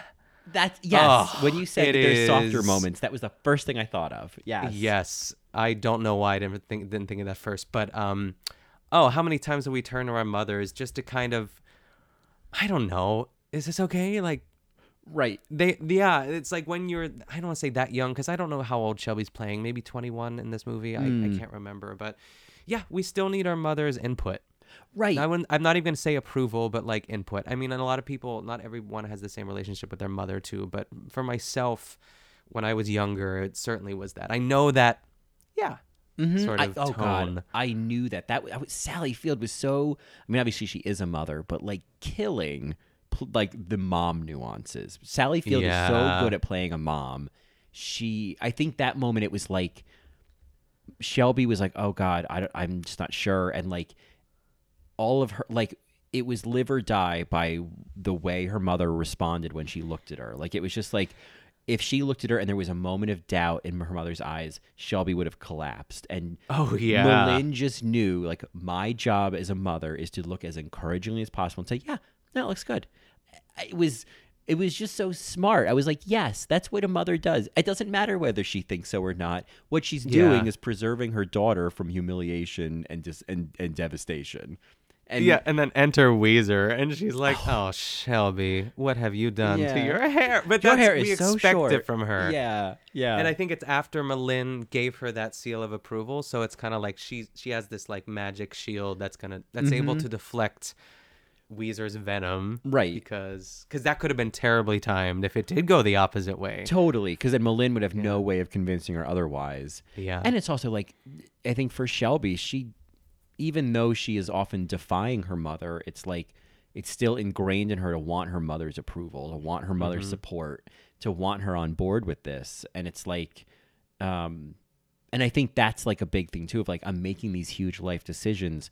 I, I need the strength that comes from knowing that you are supporting them, and I think that's Yeah. like and but I mean, M'Lynn is it's like as you said, like she's just she she has known Shelby as a as her child who's sick all her life, and like when there's the when the doctor says like having a child, you shouldn't have a child. It's not going to be good for you. Yeah. It's um, it's like Shelby is deliberately veering down the path that M'Lynn is trying to keep her off of her entire life. Yeah. Um we mentioned like the egg cracking too. It's like the beginning of how quickly it takes a turn and Mhm. to watch Sally Fields sort of face journey in addition to the line like it's oh, she has this like s- this look of disappointment and also like just like anger and dread and just like exhaustion all at once too and Mhm. she's taking it out on those eggshells she's just like throwing them into the sink one at a time too um Yeah. and then she kind of i i was gonna say and then she kind of like uh, you know, loses it, but she doesn't lose it. Like she's certainly angry, but she's not. Especially since you see the la- like the last scene is when she goes to a twenty-seven. Mm. But she knows that this is like, I think she's almost kind of planned for this. Like, okay, this is the conversation I didn't want to have, but okay, here I'm gonna give you my opinion. Like, you Mhm. shouldn't be having children. Have you Right. talked to your husband about this? Have you thought about adoption? Um, she's kind of ready for it. She Mhm. just was hoping that it probably would never happen. Yeah, she's thought through all of these things on her own Yeah. already. That's true. Yeah, yeah.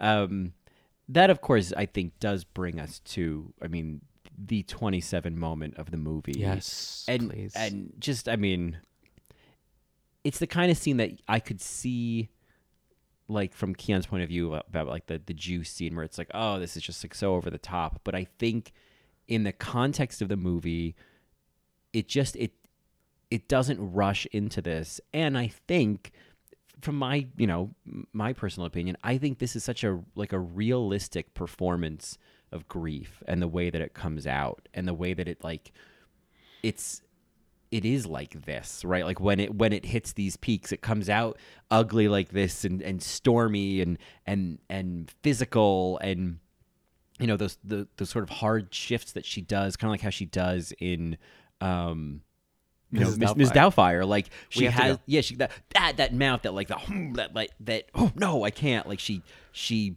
clamps her lips down to stop herself and like presses them closed. It's like this thing she does when she doesn't want to keep losing her shit.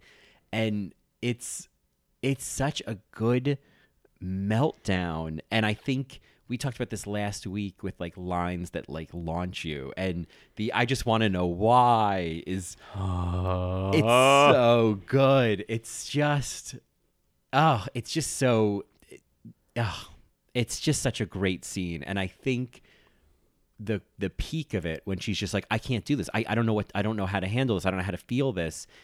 There's a very similar um moment in Hereditary, of course, where Toni Collette is screaming on the bed on the bedroom floor, saying, "I can't, I can't. Uh, this is I'm, uh, I can't handle this. Like, oh God, I'm gonna die." And it's, of course, in that movie, there's no fucking relief.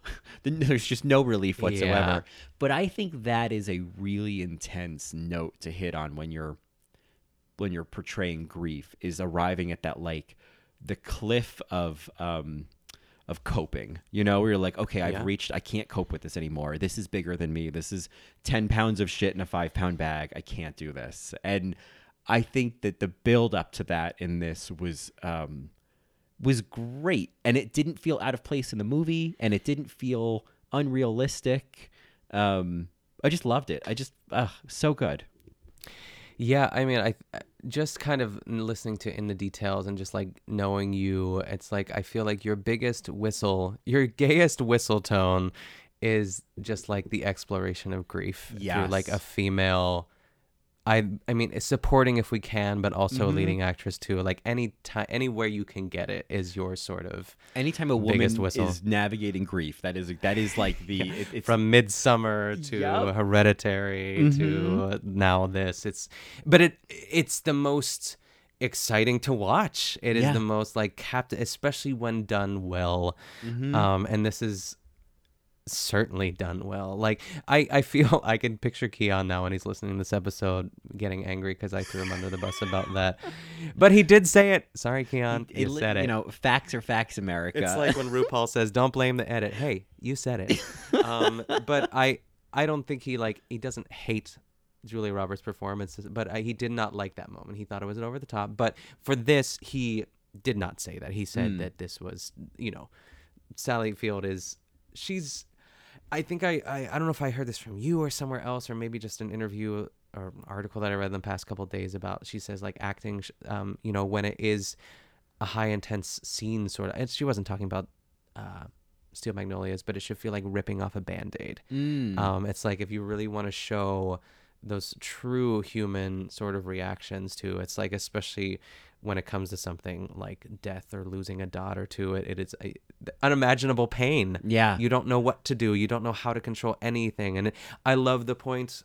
And you said too that as far as like a line it's the i want to know why but like the moment when she's looking in that sort of compact and she's Mm. looking at herself in the mirror and she's like shelby was right. It does look like um a football a brown football helmet yeah, mhm. sorry i, I paused because i was thinking about even the pre monologue that is that um at the casket Oh, yeah. let's talk about that because that's like the first half. It's like the build up with the Oh, pre man. Yeah. I think that i lose it or i mean i lose it pretty much almost the entire time during this last scene. I have to really like i know it's coming and I, i'm never fully prepared for it. yeah. but when they show shirley maclaine pulling her tissue up Mhm. um that's when i because it's like she's the quote unquote quote like strong one she doesn't have emotions you know what i mean Yeah. um but to watch that and then dolly's tearing up to it it, it is just uh it's too much It is, and it's like I think from the like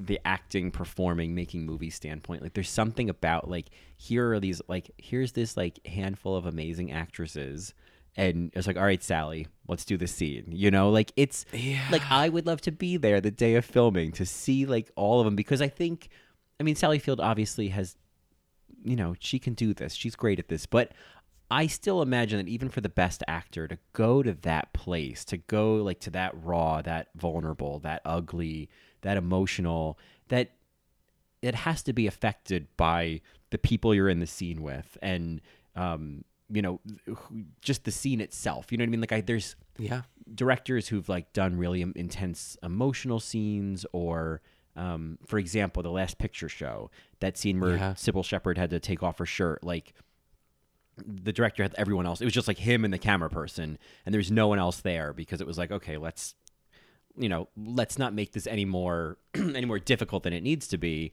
and Yeah. a lot of times that'll be for sex scenes but i think i'd like to believe that that scene in hereditary was similar of like okay only necessary people are in this scene because it's like from my point of view like sally field is just like even though she's performing even though it's acting the the way that she's doing this is there's no vanity. It's like we talked about with Mo'Nique. There's no vanity, and she really wrings herself out, and she really goes there. And I'm just, I think what fascinates me because I fully agree that women grieving is fascinating to me. Grief in general is fascinating.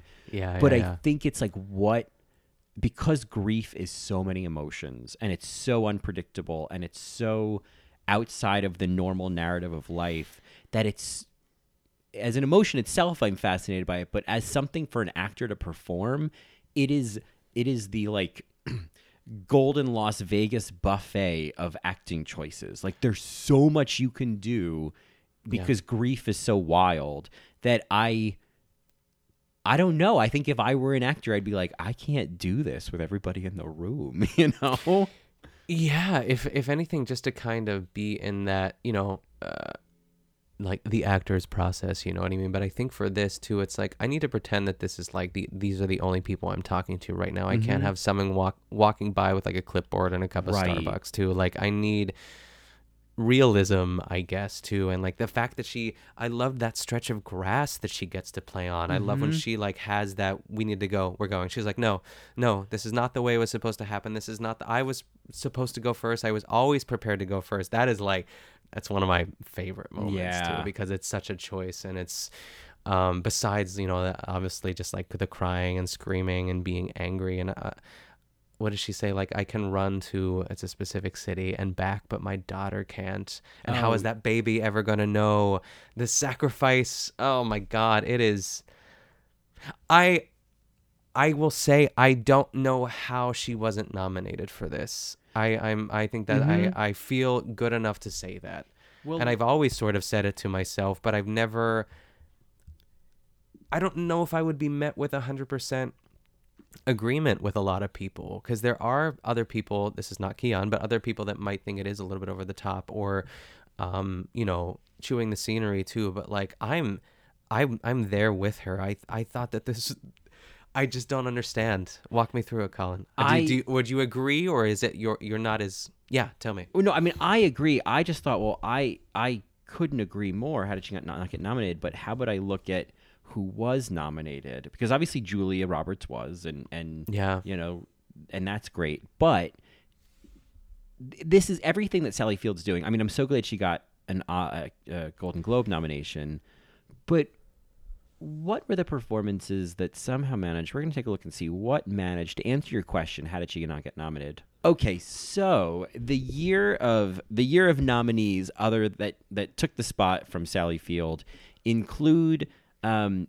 Jessica Lange in Music Box, which I haven't heard of. Um, Pauline Collins for Shirley Valentine, which I'm not familiar with. Isabelle Adjani for Camille Claudel. Michelle Pfeiffer, Pfeiffer, Pfeiffer for the Fabulous Baker Boys, and this was the year. Now I'm not, I can't speak if these performances were each like that amazing that Sally shouldn't have gotten some recognition, but I'm not surprised the winner because the winner of the Oscar that year for Best Actress was Jessica Jessica Tandy for Driving Miss Daisy, ooh okay and I feel got it. like that was that was just happening. that was the performance yeah, Yeah. that was the Um, moment culturally that was happening yeah Exactly, exactly. So, I guess to answer the question of how did Sally not get nominated, I I have no idea. Um, But I think she's doing everything that it takes to get nominated. yeah You I- I'm interested, and maybe this is just another point of conversation here. I would have maybe put her in supporting rather than lead, but I get why they would have put her in lead. Like as far as like the studios, we need to separate these two actresses because we would ultimately want both of them to win. But um, we're gonna put Sally up for leading, but. It's like I don't know. There's such an yeah. There's such an yeah. There's such an even playing field for all these women too, and I, I'd be interested to like. I haven't dug this far into like how much time, how much screen time each actress actually has. Mm. Yeah, oh, that would be. I I uh, I would love to find that. I would. There's some. There's some videos. And there's videos of everything on YouTube, but there's this one channel that kind of does a breakdown of. Um, I think it's maybe Be Kind Rewind, Uh, and she did Ooh, this. I, I know that she did this one really great video. It was like, when did Meryl Streep become Meryl? You know? It's a- Yes. yes. And so yeah. I think was that an? Um, it was like another Matreon, or was that one of your most recent episodes of All Right Mary that you said that? I think I it was talked like- about it. Maybe you had heard it most recently, but I think it was like an old Matreon, maybe. Yeah, I think it was. Uh, it was a Mary catch up, is what it was. That's I'm probably just what it was. Yeah, yeah, it was. It was a good episode. Yeah, Yeah. I've been You- pumping do- them out. Yeah, yeah, doing your homework.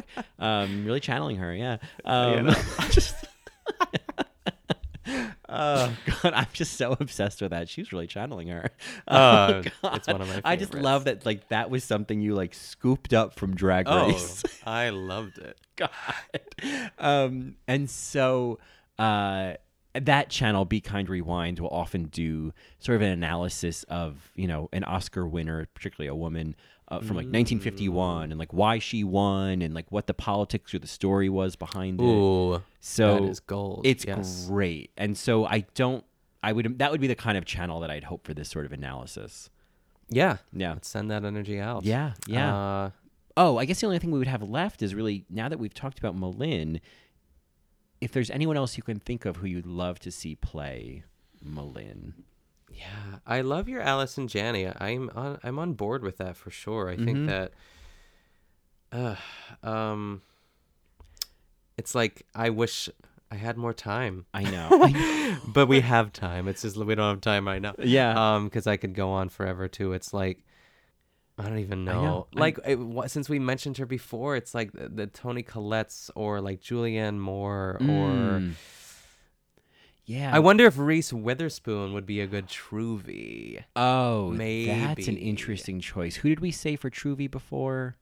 I Uh, don't think we had a Truvy yet because we we, didn't? uh, maybe not. I don't did- think so. I don't remember, but I I know, like roll the tape. I've been wrong before. I know, right? I thought there was one that we said like, oh, she'd be the perfect Truvy, and now I'm blanking. oh, um, well, Annelle would be Amy Adams. Amy Adams. Maybe that's what I'm thinking of. Yeah, Amy- think- that's what yeah, it was. We, were, we felt good about that one. Yeah. I guess Truvy. It's like, well, God, how would you cast that role?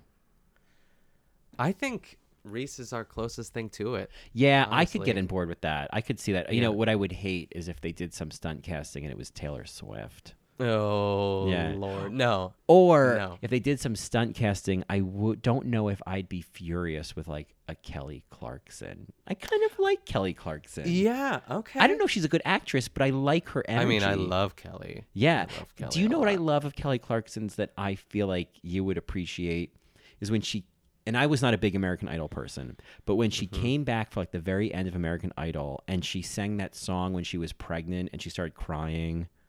Oh, my goodness. Oh, yes. I'll it's oh, Piece it's by Piece is the name of the song.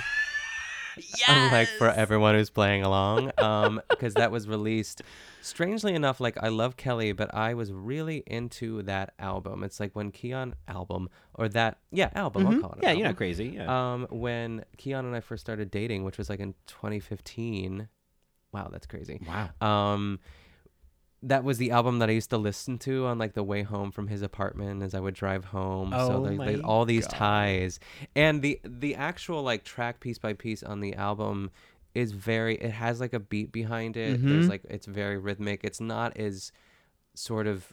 It's it was always meant to sort of be acoustic, I think too, and I think that was when she really. And I remember I was so proud of her. I Oh. love her so much. I saw her in concert um, on that tour too, and it was transcendent. Oh wow. It was like one of the best concerts I've ever been to. Yeah. Wow. I love Kelly. Kelly well good. Oh then then indeed, then I can stand it. firmly in Kelly Yes. Clarkson in a Steel Magnolias remake.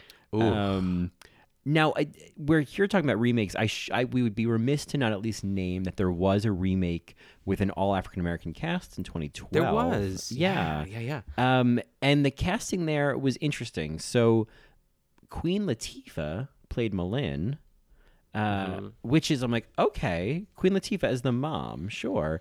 Um, uh, oh wow, uh, Condola Rashad, who I saw in that. This is so weird. What are all these weird coincidences? That movie or that play, A Doll's House Part Two. Uh, I saw that when I was on Broadway, and she was in it.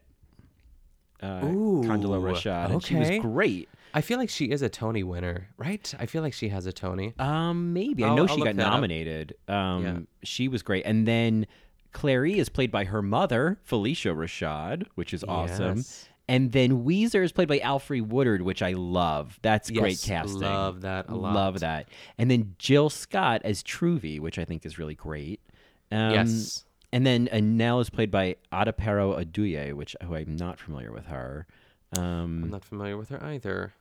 but I think that's everyone on the cast that I'm familiar with, or you know, names names to mention. Um, the men are you know whatever. There, there's a Sammy, there's a drum, there's a Jackson. Sure, sure, sure. Um, who's this? Tory Kittles played Jackson. Let's see what you look like. Okay, all right, I ain't mad at you. Um, she was nominated for t- uh, four Tony Awards, Condola Rashad, but I don't think she's won yet. no, Interesting. she was. Oh my god, she was so good uh, in A Doll's House Part Two. So now I'm kind of intrigued. Um, Yeah.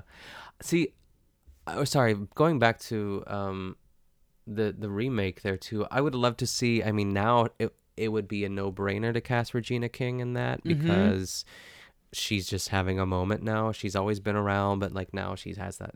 But and honestly, you know who the first person I thought of for Annelle is um, Anika Noni Rose, who played Laurel in Yes. Dreamgirls. Oh. Um, I feel like there's similar energy there. I think that that could really be like a moment, and she's a Broadway gal too. Yeah. Oh, that's Um, interesting to think about doing a st- if we were casting the Steel Magnolias remake with the all black cast. Um, Yeah. Yeah, I'd probably still keep Alfre Woodard as Ouiser. Same. I think I would. I think I like that a lot, Mhm. and I don't even mind uh, Phylicia Rashad, but I don't think I really love Queen Latifah.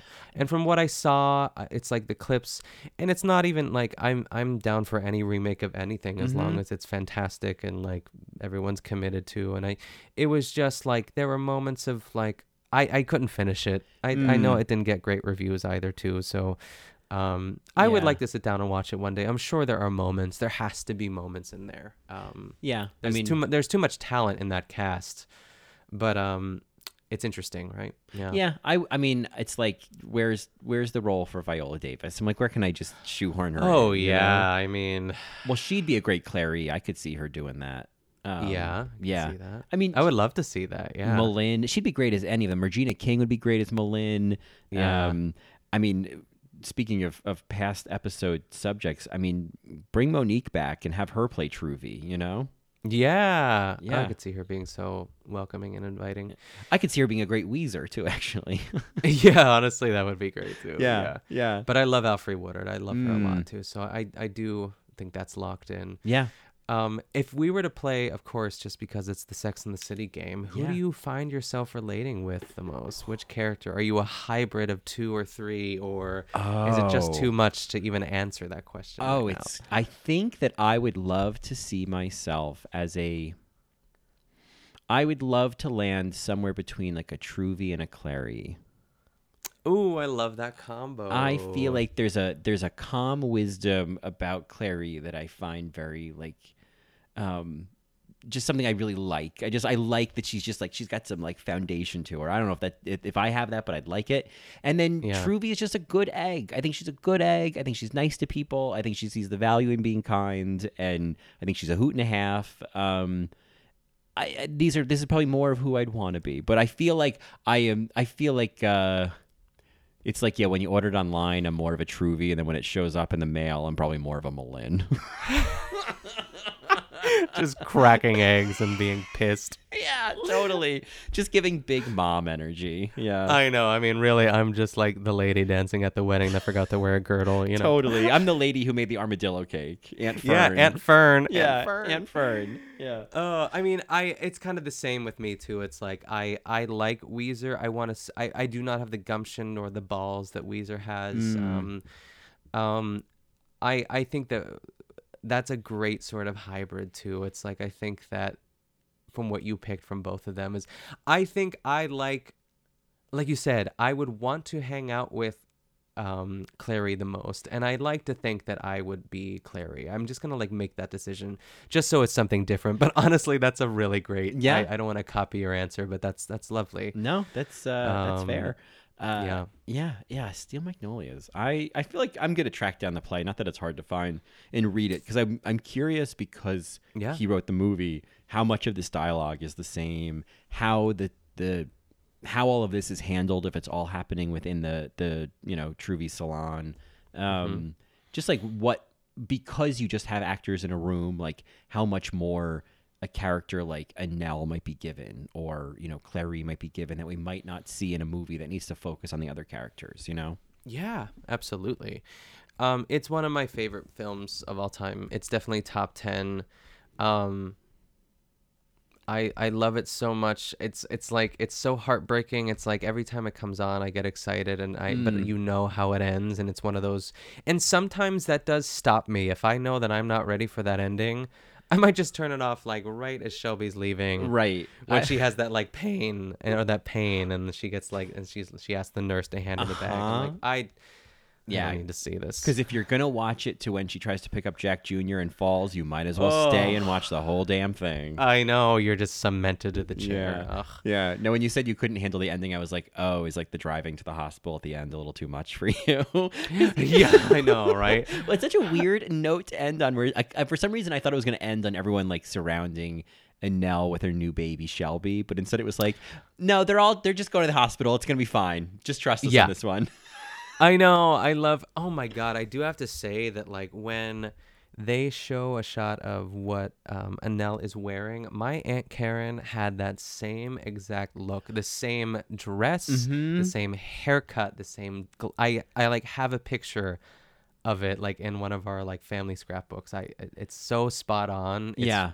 Beautiful. For some reason, I can Um, picture that as if I know who this woman is, but I'm like, no, I know. There are pictures of women in the '80s in that in that gown with Oh, that hair, with that glasses, with those glasses, looking that pregnant. Yeah. Oh, of course. And uh, that whole last picnic is lovely, though. It's like Mhm. it seems that it's like this sort of, you know, spring is just like coming out of the cold and into like you know, there's a lot of poetic themes there too. But um, everyone's sort of moved on, so to speak, in the best way that they can. And Right. I do love when Jack Jr. slaps Ouiser Right. because Clairee. That's probably.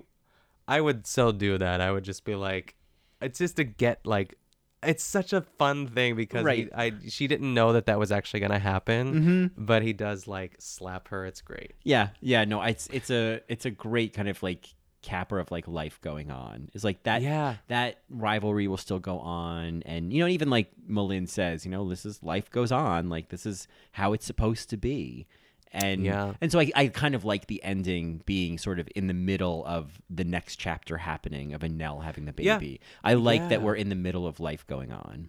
And we start and end with Annelle if we're looking at through that like sort of Mm. lens of she is this not even the lead character, but like almost like the protagonist in this journey, even though they're all sort of protagonists yeah. in their Yeah. own way. Um, Oh, the Yeah. bookends of here's a woman who's arrived alone in the town as one person, and in the end, she's got like she's being taken by friends and you know family, Yeah. really, you know, to the hospital, pregnant, a whole new woman. I think Yeah, that's I oh, think- that's great. Yeah, yeah, it's nice. It's Yeah. nice. Steel Magnolias. Steel Magnolias. Yeah, wow, what a wow. what a journey. Um, I love that we have managed to have a full length episode on just the one movie. You know, usually we're, we're talking about like you know Yeah. so many performances, yes. but we've uh, we have taken a, a, a meaningful traipse through the garden. Yes, I think that um, it's a lovely pre-birthday gift. But your birthday's coming up, Mr. Collins. Mine Rucker. is, I know, and well, you know, and and what's exciting about that is indeed we will be celebrating. In fact, we our our birthdays are what five days apart, Yeah, I guess so. You're the 31st. thirty first, and Of so January. and then only a few days after that are the Oscars, I know. and so I think the only way we knew how to celebrate was for me and John to come to Pittsburgh for Oscars weekend. Ugh, for an Oscars birthday weekend. A blast. So it's gonna be. I. It's not enough days. I'm so. Excited. I know. It's like it's only a weekend, but I want it to be a, a full week. I know. Just, uh, there's so out. much to talk about, of course, and it'll be so fun to like go through our little like awards night with you. And Mhm. it's it. One of the bummer is uh, bummers is that Keon is going to be away for the weekend. Yeah. Um, which is sad, but um, Pittsburgh is not too far away, and neither is New York. Maybe Yeah. we'll come and see you both next. Yeah, yeah. I mean, I Um, love the idea of like because I have a friend who lives in um, New Hampshire, and so it's like a five-hour bus ride fun. or a quick flight. But it's like, oh, it, it- but cheap, easy, not a big Yes. commitment. It's like, oh yeah, I'll come to Pittsburgh for the weekend, no big deal. So Yeah, yeah, yeah. yeah, yeah, we're just initiating So it's tradition. Yeah, Oh my goodness, it's gonna be so lovely. It's it gonna really be so is. fun. It's gonna be so fun, and so we're gonna get to watch the Oscars together. We're gonna get to Queen out in, in Pittsburgh together. We might have to record Yes. something, just some sort of here's us live for twenty minutes. Yes, and we'll yes. stick it in another the episode. BSAs of Pittsburgh. The Yeah, BSAs exactly. of Pittsburgh. Yes, I'm like, what do you think? the oh, BSAs it's of Pittsburgh. be so great. Um, yeah, I can't wait. So that is happening. Mm-hmm. Um, and and in terms of, of birthday celebrations, I think it's just a determination of when we talk about Beatrice Straight and Network. I know it's it's. I'll give that gift to you. Mm. You decide. Maybe it's the week after next or whenever you like. Yeah, that would be. I mean, ugh, that is a. It's gonna be a good one. Yeah. Yeah, and that's little to no prep because it's just that one scene. It's Really? too. It's so it's easy. really a dream. You yeah, really and- don't need to so watch the much to unpack. Yeah, like yeah. that'll be a beat by beat episode. Oh yeah, and and if and if y'all can't wait, there's I already did a version of that on in the details. Yeah. Um, but more than happy to do a beat by beat revisit of Network. yes, repeat. Yeah. Re re Beatrice. I. I was trying to make. I was trying to make something happen there. Rebeat. Rebeat. Rebeat. Tris. Anyways. love it. Um, so I don't think we did a BSA of the week on the last Schitt's Creek episode, so maybe we just I wrap think, it up. Yeah, I think we can. I mean, do we we do get played off. We get We do get played off. We're being played I off. feel- ah, Yes. there it is. Yeah, just there it as is. we said it. It's like they know. It's like they knew. It's like I edited in in GarageBand later. behind the scenes. behind the scenes. So, um, so this has been a real, a wheel pleasure. This has been a, A re- wheel a, wheel, pleasure. a wheel pretzel. This has been a real pleasure. where, where could uh, folks share their thoughts and opinions and feelings with you, with us, with anybody uh, regarding? Yeah, we'll start with we'll start with the podcast. If anyone has any thoughts on Steel Magnolias, um, or any of the amazing performances we just talked about, you can always tweet us at BSA Pod or send us an email to the BSAPod at gmail.com. Um, send us your thoughts. We, lo- I mean, I could talk about Steel Magnolias for days. So, uh, if you want to share thoughts with myself personally, you can follow me on Twitter and Instagram at Nick Kochanov. How about you, Colin? Well, you can, of course, as I mentioned earlier, you can find me on In the Details, a celebration of nuance. And as I said, if you want to get some real BSA energy into your life early, pretty much every episode, but the Gay for Beatrice Straight one is uh, specific. Um, you could also find me on All Right Mary, talking about drag race and drag competition reality shows with Drag Race Season 12 coming. We're, we are, well, we're always putting out episodes, but we're going to talk about that, that soon. And Yeah. um, you can find me on Twitter at Colin Drucker, Instagram at Colin Drucker underscore. And I think that's everything. Yeah, that's yeah, it. Yeah, yeah, that sounds like enough. Um, yes. Well, it has been a jam packed, glorious exploration of a movie just overgrown with best supporting actresses. Yeah, it's really been lovely. It's I'm, I'm so glad we got to do it. Mm. Happy birthday to me. Happy birthday, almost birthday to you. Yeah, yeah. And uh, a big thanks to Olympia Dukakis and Shirley MacLaine, Sally Field, Julia Roberts, and um, Aunt Fern, Aunt and uh, I guess we got I guess we got some uh, got some juice to drink. We should go, right? Yeah, we should go. We should go before I mess my hair up. You know, don't talk about us like we're not in the room.